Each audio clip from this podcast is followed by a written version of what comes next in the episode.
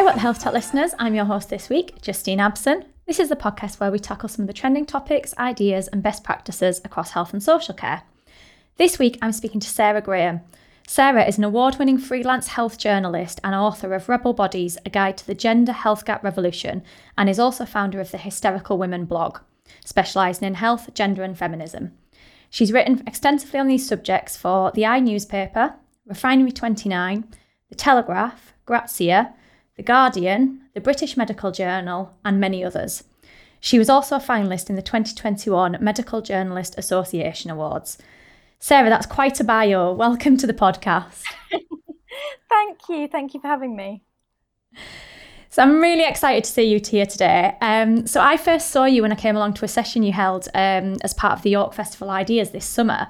Um, and I was bl- absolutely blown away by some of the topics and statistics that you talked about, which are part of um, your book, which I've got here um, Rebel Bodies A Guide to the Health Gap Revolution there's so much to talk about in this book. I mean, it covers everything from politics and healthcare to gaslighting, um, misdiagnosis, and the research that shows there are still such big differences when it comes to men and women's health.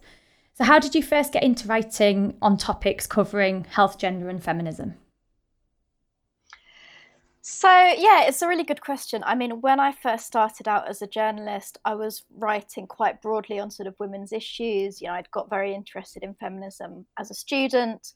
Um, but I guess I found that the ones that I was kind of most drawn to, the, the more I went along, were around health, particularly interested in mental health, um, sexual and reproductive health, and you know debates around kind of reproductive rights, the battle for abortion rights, particularly in the US, but but equally in in the UK. And so when I went freelance, then that was kind of the obvious um, area for me to focus on. Um, and yeah, the the more I wrote about it, the more I kind of found that I was pulling at threads and and just going further and further down down this path looking into the gender health gap and getting more and more frustrated and, and annoyed about the things that i was finding I think that's it, isn't it? There's so many. I mean, obviously, having read it as well, there are so many little things that kind of come out of it and things that you wouldn't normally think about. And I think the point you've just made about, you know, unraveling the thread almost from from everything you kind of kind of touch upon. I can imagine there is such a rabbit hole of, of every little thing that is so easy to fall down. Oh yeah, totally. And uh, you know, there are things that that I could have included in the book that I didn't have. But you know, I, I am sure you know I've crammed a lot into the book. It covers loads and loads of different subjects, but there were so many more that could also have been in there. And you know, even things that I've written about since writing the book, and I've thought, oh, I wish I'd thought to include that. I wish I'd thought to include this. And you know, it it just seeps into so much of the healthcare that that women experience. Yeah, definitely. So, I mean, that brings me really nicely on to sort of what prompted the book to be written, um, and what do you hope people can gain from it, and what can we all do to help bridge that um, gender gap that that is there in healthcare? Yeah. So the book obviously came out of my blog, Hysterical Women, um, which in turn, I suppose, had come out of the work that I was doing as a freelance journalist. So I was frustrated that I was hearing lots of very similar stories from women I was interviewing, you know, whether we were talking about endometriosis, the menopause, chronic illnesses, all sorts of different topics. People were saying, I feel like I was dismissed by my doctor. I feel like I wasn't taken seriously. I wasn't believed. Um, and the really striking thing about that was that I was having so many of these conversations, but virtually every single one of these women said, I feel like it's just me. I feel like I'm weak. Like everyone else is coping with this, and there's just something wrong with me. And I feel so isolated and alone. And so that prompted me to start the blog basically to say to them, You're not alone. Like there are all of these other women experiencing these things. This is a systemic issue. There's a lot more going on here. Um, and it was during the pandemic that I kind of finally decided to, to pull it all together into a book really i'd always had the idea of a book in the back of my mind but the pandemic was such a such a kind of pivotal time in terms of the way that we were all thinking about health and healthcare and particularly health inequalities you know looking at mm. the people that were affected by covid the most um, and so what i wanted to do with the book was to take lots of the stories from the blog, but put them all into context, you know, explore why is this happening? But also to really celebrate some of the activism, some of the patient advocacy that I had discovered through the through the process of pulling this blog together for the previous two years. So it was about wanting to to kind of pull all of those threads together and and present it in a way that I hope you know lays out what some of the problems are but I hopefully also presents uh, a bit of optimism as well, you know, so that people don't come away from it feeling like complete and utter despair, um, which is easy to do, um, you know, with these subjects. But I think, you know, we have seen such progress in the last few years as well that I didn't want to, I didn't want the book not to include all of all of those positive sides as well. I think from my point of view, it definitely comes across like that. I think it's really interesting what you, you, touched on about obviously health inequalities because they actually come across in every single subject that I think is is almost in there um, with people suffering in, in different ways. Um, but I think that there is an element of that of that optimism. I think it's that sort of like you touched on the um, you know women kind of just think it's just them or suffer in silence a little bit, and I think when you see so many things out there that actually this has happened to hundreds, you know, mm. thousands, millions of, of other women, then it sort of does make you go, all oh, right, okay, that isn't just me that feels feels like that or felt like that. So I think I think there probably is that optimism bit there that's definitely a good thing to take away from it. Yeah, no, absolutely. And, you know, I was having this conversation with somebody yesterday. A lot of the time, you know, I've been having these conversations for a few years now, and a lot of the time it feels like, you know, we're so socialized as women to not make a fuss, just be a good girl and get on with it and don't complain. And, you know, uh, it feels like once one person is kind of brave enough to, you know, stick their head above the parapet and go, actually, this happened to me and it really wasn't okay, and I'm not going to stand for it the outpouring and this kind of avalanche of women opening up about their own experiences. And it's almost like they've been given permission to go mm-hmm. oh god yeah. And it's such a relief. And you know people are constantly coming up to me at events even and saying this happened to me. Let me tell you about my experience. And you know i think that kind of catharsis is something that i really hope people can take away from the book as well yeah, it's true. I mean, that, you know, even when it comes down to things like miscarriage, IVF, again, it's the same sort of situation I think that you see as well. And I'm sure, you know, there's so many women that have come across this in groups of friends and things where once somebody has said that they've gone through that, mm. there, other, there might be, you know, three or four other people that have gone, actually, that happened to me a few years ago. And, mm. you know, I just didn't feel comfortable about saying it or it, whatever it might be. So I think that is still something that, you know, there's an element of actually speaking up, um, which mm. is a really mm. positive thing for others as well. Yeah, absolutely. And I think, you know, th- there are lots of problems with social media and particularly in the kind of health and wellness space. But I think that is one of the real positives is that that kind of community and the way that platforms like Instagram and TikTok allow people to feel able to speak out about these experiences and build communities of like-minded people who are going through the same things when you know perhaps the people in their own everyday lives don't don't necessarily understand what they're going through yeah, definitely. I mean, we've we've got to talk about some of the the stats that are in the book. There's there are obviously quite a lot in there, but some of the ones that really stood out to me were that 14 million working days a year are being lost to the menopause. Endometriosis costs the UK economy 8.2 billion a year, and more than 50% of young women experience period pain bad enough to need medication. Yet, a 2020 study into gender disparities in health research funding highlighted that endometriosis and other female dominant conditions are among some of the worst funded by the US National Institutes of Health, while health issues that predominantly affect men are overfunded. What's your thoughts on on why this is and do you see this changing as we continue or do you think there's still a risk of this being the case in the next 10, 20, 50 years even? I think it's really complex, and I feel like there's, you know, there's there's such a lot of catching up to do. It's, you know, I talk in the book about the fact that there are so many research gaps. It's kind of impossible to know where to start, mm. really, in terms of closing them. But I think, you know, we have a healthcare system essentially that throughout history has been built by men for men and so the focus has been on the issues that affected men you know historically doctors researchers scientists have been mostly men. And so uh, you know conditions that mostly affect women have been neglected have been ignored. I think there's also a bit of an element um, and again i talk about this a lot in the book in, in lots of different areas where women's issues have been normalized. So there's this idea that periods are supposed to be painful. That's just what it's like. You you know you just have to get used to that as a woman. And and and that is a, is a really big thing and it's something that we all internalize as well you know like i was saying with with that socialization we kind of go oh well my mum put up with it and you know my grandmother put up with it and so i just have to put up with it so I think that that is a really big thing. And the other thing that um, has been spoken about more, I think, in, in the last few years, is this idea that a lot of these issues that we're talking about, endometriosis is a, is a really good example, is considered a benign condition, right? It's not cancerous, it's not life threatening.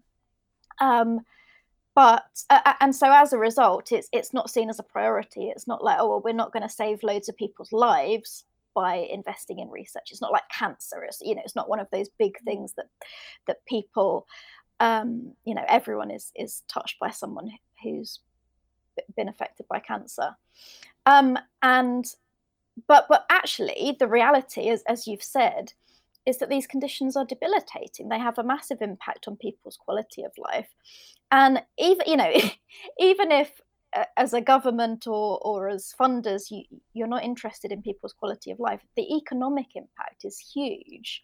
Um, you know in terms of 50% of the workforce are, are, going through these types of issues.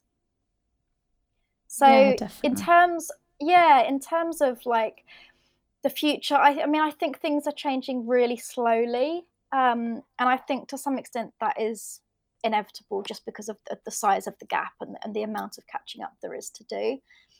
Um, I do think we're seeing some progress, and certainly it seems to be a little bit more on the agenda, but there's still not enough funding going into women's health. You know, one of the um, professors that I interviewed about PCOS said that he has colleagues who, when they're applying for research funding to look into PCOS, they have to kind of wrap it up as like metabolic disorders rather than PCOS, you know, because it's just seen as one of these like not very important women's things of women's and women and their ovaries.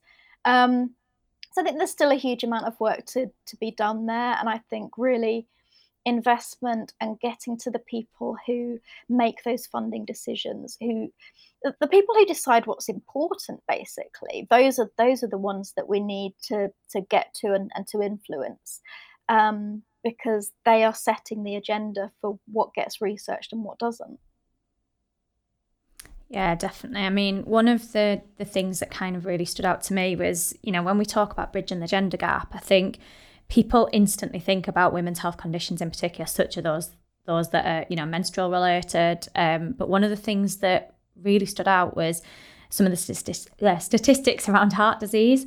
Um, so, the Heart Attack Gender Gap, which was published in 2019 as part of a wider research piece by the British Heart Foundation, estimated that more than 8,000 women in England and Wales died needlessly from heart attacks over a 10 year period. And that was purely because they'd not received the right care, they'd received worse care than, than men had. Um, and it also showed that women are 50% more likely than men to receive an incorrect diagnosis whilst having a heart attack, whilst in fact, coronary heart disease is the leading cause of death for women globally, killing twice as many women in the UK than breast cancer. I mean that that to me just massively stood out because it wasn't something I was aware of, and I'm sure there's so many people that are not aware of of how important these these conditions are. Um, what do you think we need to do to bridge the gap when it comes to health conditions like these and ensure that treatment is equal no matter what gender you are or where you're being treated? Yeah, it's it's a really interesting one, and actually for me, I guess that kind of as as you say, we we do mostly talk about these kind of gynae or obstetric issues when we're talking about women's health, but actually for me, in many ways, the most interesting ones are the ones that you think of as being kind of gender neutral, the ones that affect body parts that we all have, because that, that I think really shows up where the biases and inequalities are. You know, it's one thing to just not care about one particular section of medicine, but if you've got a section of medicine that deals with patients from all walks of life, and some of them are being treated differently from others, that really kind of shows the the extent of, of how big the problem is. And again, I think it's really complex. It's a really tricky one to kind of unravel because there are so many different factors there in terms of you know the fact that research has mostly been done on men and treatments have been tested on men and um, uh, but then you know also you have all of those cultural things like you know it's it's not even just the fact that doctors mostly associate heart attacks with men but actually we as women as patients don't necessarily think of ourselves as being the type of person that has a heart attack. So you know one of the things you see is that is that women themselves present later in a&e when they're having a heart attack because you know they they almost kind of dismiss their own symptoms. And you then have that double whammy that once they get there they're kept waiting longer they're more likely to be misdiagnosed. And so that just drags on that process even even longer. I think there's there's a really big kind of cultural and scientific change that, that needs to happen there you know not just in, in cardiovascular health but in all sorts of things um, where you know we need the research to catch up we need doctors to have a really good understanding of the differences but actually also the similarities in terms of how these things present um, and just to be much more aware much more mindful of the way that they are treating people the way that they're making decisions the kind of stereotypes, I suppose, that they're relying on. If somebody presents with certain symptoms and they're a middle aged man, are you more likely to go, oh, yes, obviously a heart attack? Whereas if they're perhaps a slightly younger woman, your mind automatically goes, oh, yes, anxiety, she's having a panic attack. So, so those kinds of mental shortcuts that, you know, and doctors are under a lot of pressure, a lot of time constraints they're having to make really quick snap judgments, but they need to be able to address how their biases are influencing those judgments as well. I think it's a really important point you mentioned as well about um, actually people understanding their symptoms a little bit more because I was um, I was chatting to some friends about about this these statistics around heart heart attacks in particular and you know they instantly were like oh is that is that a thing? Like, how many women actually do have a heart attack and things like that? So, I think you're right. I think there's probably a lot less, um, almost a lot less of, of people understanding what that means for them as well. Yeah, absolutely. And I've been, I think you see it a similar kind of thing in um, gynae cancers, for example. So we all know about breast cancer. I feel like, you know, breast cancer has had this amazing kind of like branding campaign and awareness and we all know to check our boobs at the start of the month and we're all very comfortable talking about breast cancer because because it's it's a kind of palatable discussion you know? Whereas talking about vulvas and vaginas and even wombs and ovaries makes people a bit more uncomfortable and it's it feels a bit more inappropriate and dirty and you don't want to talk about it in front of your children. So you know i think being aware of the fact that you know breast cancer is not the only thing that kills women it's not the only cancer that affects women although it is the biggest um, is such an important thing and actually being able to talk about what's going on with our gynecological health what's going on with you know the whole of our bodies um, not just kind of focusing in on particular parts that that we're all kind of okay with talking about It's really interesting that actually, um, and I'm going to touch on social media in a second. But I um, I was at um, a, a, women's conference a, a few months ago, um, and there was a, a social media influencer there who basically is all about educating, putting videos out there um, to educate young women and, and young girls about their bodies and about what's okay to say and what you should talk about and things like that. Um, and I thought it was really interesting because, like we just mentioned, you know, people are more comfortable talking about one thing than others. Um, and it was really interesting to see that she's actually putting herself out there um, to basically say this is what this is what you should do. Um, and I'm gonna uh, gonna touch a bit on social media now. So yeah, it's I think there's a lot more awareness out there, which is obviously a, a good thing for for people to be more open about talking about you know, everything, not just, you know, breast cancer or, or anything like that. Um, but I mean, going back to social media, there's obviously a lot of informative content out there which is absolutely fantastic. You know people have got a lot of access to research to you know people like that i've just mentioned that are you know putting their knowledge forward to to kind of encourage people to speak about things.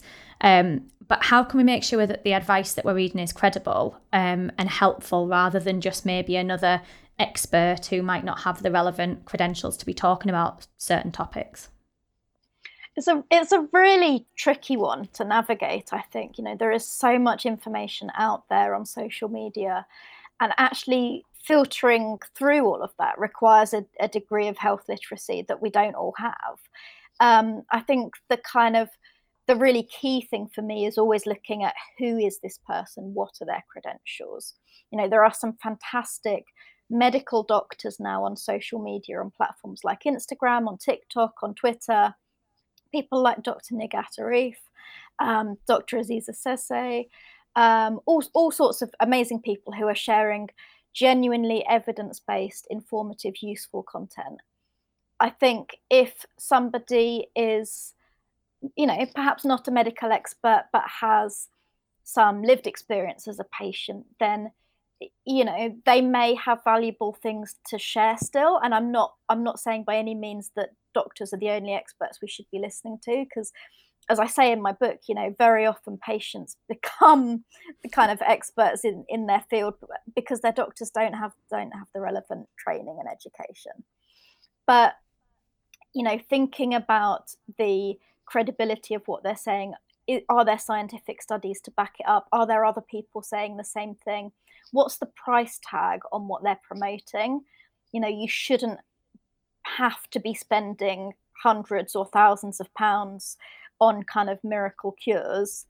Um, and and that's where I think it can get really tricky because you know often if people are really desperate for symptom relief and they feel like they're not getting that support from their doctors, it can be very easy to be kind of drawn in by glossy branding on social media and influencers saying try this, try that. Um, so you know looking at who is this person? What are their motives? What are they getting out of this? What experience and expertise do they have in order, you know, to say that? And and is there any kind of evidence, whether that is scientific research and papers and studies that back it up, or actually is there, you know, a very long-standing and anecdotal evidence base saying that you know people have used this for generations and it does seem to have an impact.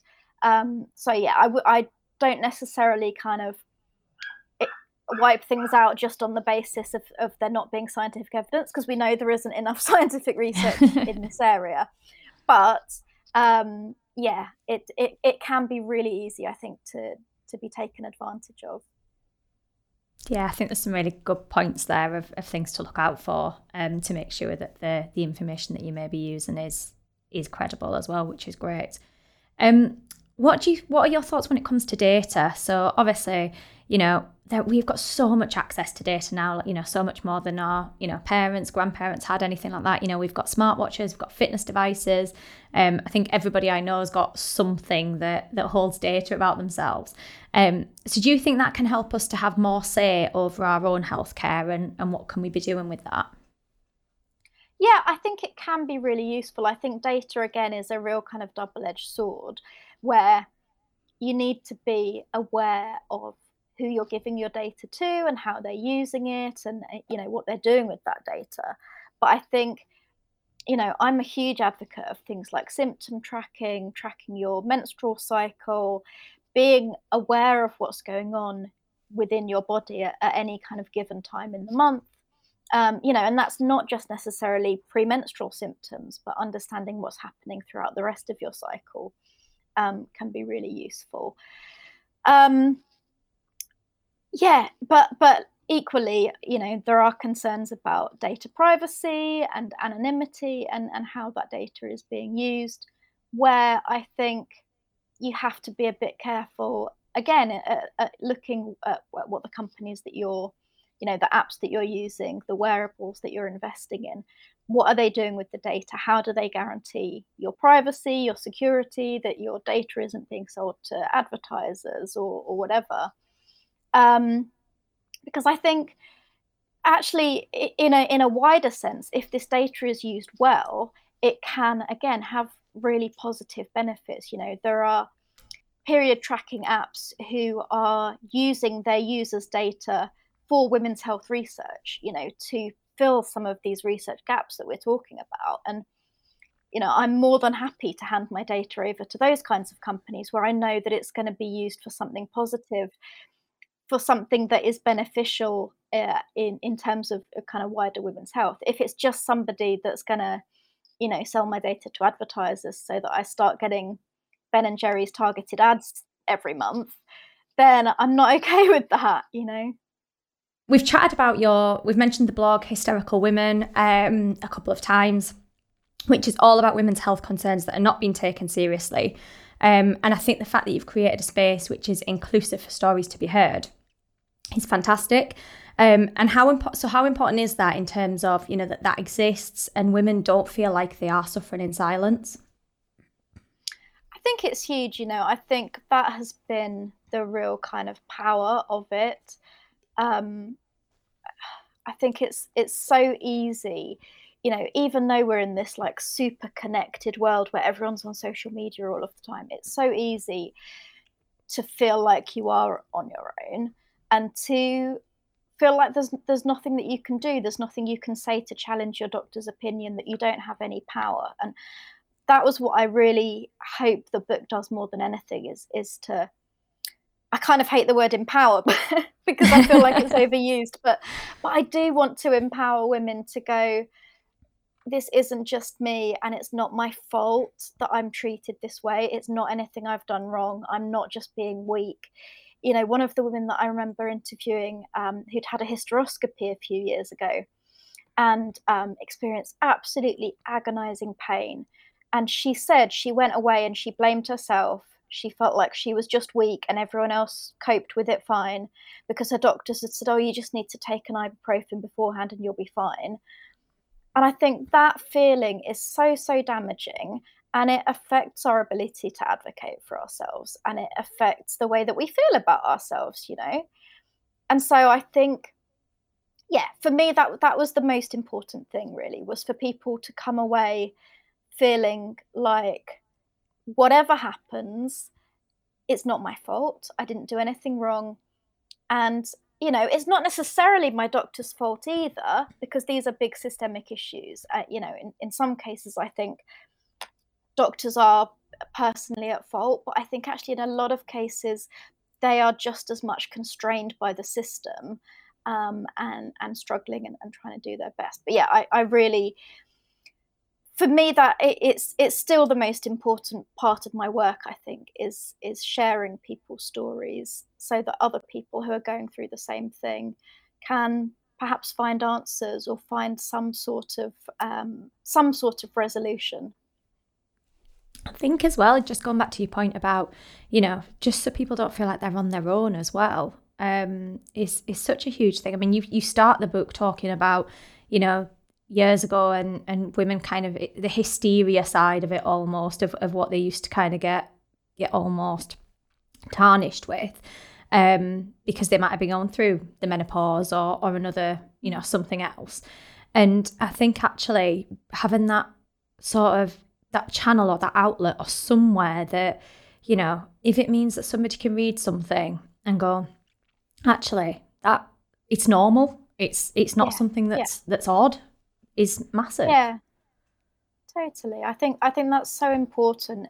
You know, it's it's human nature, isn't it, to to want to feel like we're part of something bigger. Um, so yeah, knowing that other people are going through the same things, that what you're experiencing is not a reflection on you as a person, um, but also that there are solutions and and even if there aren't solutions you know that there are other people who've kind of got your back and who are fighting to make things better for you. And and and they're just kind of in solidarity you know whether that's to hold your hand and give you a hug and go yes it's really crap it's really awful but i and i feel for you um is is such a powerful thing as well even if you don't necessarily have all of the answers or or a kind of definitive way out. Yeah i mean it's um one thing I do, I do think is really important to mention is, um, you know, you are pro NHS and the book, the blog, etc. You know, they're not written to hit out at overworked, under resourced healthcare professionals. You know, we've we've just touched on on that in the last question, um, but it is there to highlight that there's a much higher level of of medical sexism that holds women's healthcare back. Um, what do you think we can do to, or all do to to help make this better for you know for women of the future? I think continuing to speak out is the most important thing we can do. You know, we have seen how big an impact that's already had, particularly I think around menstrual health and the menopause. When I first started writing about these issues five, ten years ago, nobody was talking about these things. It was still such a taboo. You know, my mum never spoke to me about the menopause until I started writing about the menopause, and then you know, suddenly, suddenly we were having these conversations that we'd never had before. You know, um, so I think that is that is huge, and it has had. We know it's already had an impact politically. We had the first ever women's health strategy published by the government last summer. That would not have happened without the power of patient advocacy and patient voices and people speaking up and saying we want this to be better. So i think in terms of kind of keeping the momentum up that's that's the most important thing we can all do. Keep talking about these things. Keep educating our daughters our sons you know our partners even even our older relatives our friends you know people who perhaps aren't engaging in these conversations on social media in quite the same way just having these conversations and, and educating people and making it normal to talk about these things is is huge. I think the other thing that we can all do is to support the NHS to to continue demanding better from the government for the NHS. So whether that is supporting strikers, um, you know, decisions about who we vote for, perhaps, and you know, looking at what we ask for from our political leaders um, in, in terms of protecting the healthcare system that we all have and, and know and love. Because we are so lucky to have it in the UK. Um, and it would be it would be devastating to lose it.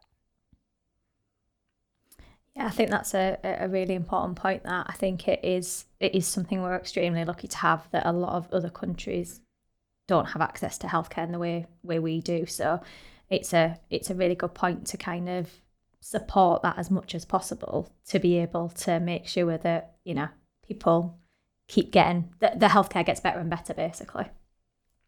Yeah absolutely. So what about you? What's next for you? Have you got anything in the pipeline that you're working on or anything you kind of want to do in the future? Um, so the paperback is out in january um, which uh, is very exciting. I'm sure there'll be a few more events and interviews and things around that. Um, I've got ideas kind of like tinkering away in the back of my brain for book two. Um, but for the time being, I'm, I'm just, I'm still, to be honest, kind of trying to catch my breath a little bit from the, from the promo tour from, from this one. Um, so yeah, back to freelancing, back to being a mum to a very chaotic toddler and just trying to balance everything out. Um, but yeah, definitely, definitely more in the pipeline. So, so watch this space. Well, I mean, I highly recommend it to anybody that hasn't hasn't read it. Um, we will put a, a, link on it as well to to obviously in the um, and also like some of the research stuff as well in the in the show notes. Um, but at the end of every episode, we ask everybody, so we ask all of our guests um, to describe their what the health tech moment. Um, so this is, you know, any weird, wonderful, emotional, any kind of stories that you've experienced within the health and social care industry. So, Sarah, what's your what the health tech moment that you'd like to share with us? So, I, I often say that I've been writing about these issues for so long that nothing really shocks me anymore. Now I've heard so many weird and horrifying and um, frankly quite awful things uh, that doctors have said to patients. But the one that really like had me picking my jaw up off the floor was um, as a female doctor sent me a message saying that she'd been working in surgery with a male surgeon and he said that he hated um, doing the endometriosis diagnostic surgeries because he said these women were all effing mental, and and that just absolutely blew my mind in terms of you know how far we have to go. You know, this is the guy whose literal job is to cut women open to diagnose them with a condition that affects one in 10 people assigned female at birth. And before he, you know, before they had even gone under anesthetic, he'd written them off as as as mental, you know, that it was all in their heads. So that I think for me really kind of sums up so much of of what the book is all about and and the the journey that we're on here um, and why it's so important to keep talking out about all of these issues. And, and I think hearing that as well absolutely backs up exactly what what you've mentioned, what the book is about, and actually, you know, getting into that that higher level and and making you know people realize that these are actually issues and and not something that is in in someone's head. So I think that absolutely sums up everything that that we've kind of discussed about speaking up and and things like that as well today. So thank you very much for sharing that with us. Thank you. Um, thank you so much for joining us this week, Sarah. Um, it, has been brilliant to chat to you about the book, um, and and as I mentioned earlier, you know, I um, will put a link on it to to it in the show notes. Um, thank you to everybody for listening. Um, join us in a couple of weeks for another brand new episode, and don't forget to rate and subscribe. And if you have any questions for us or any of our guests, please email whatthehealthtech at radarhealthcare.com.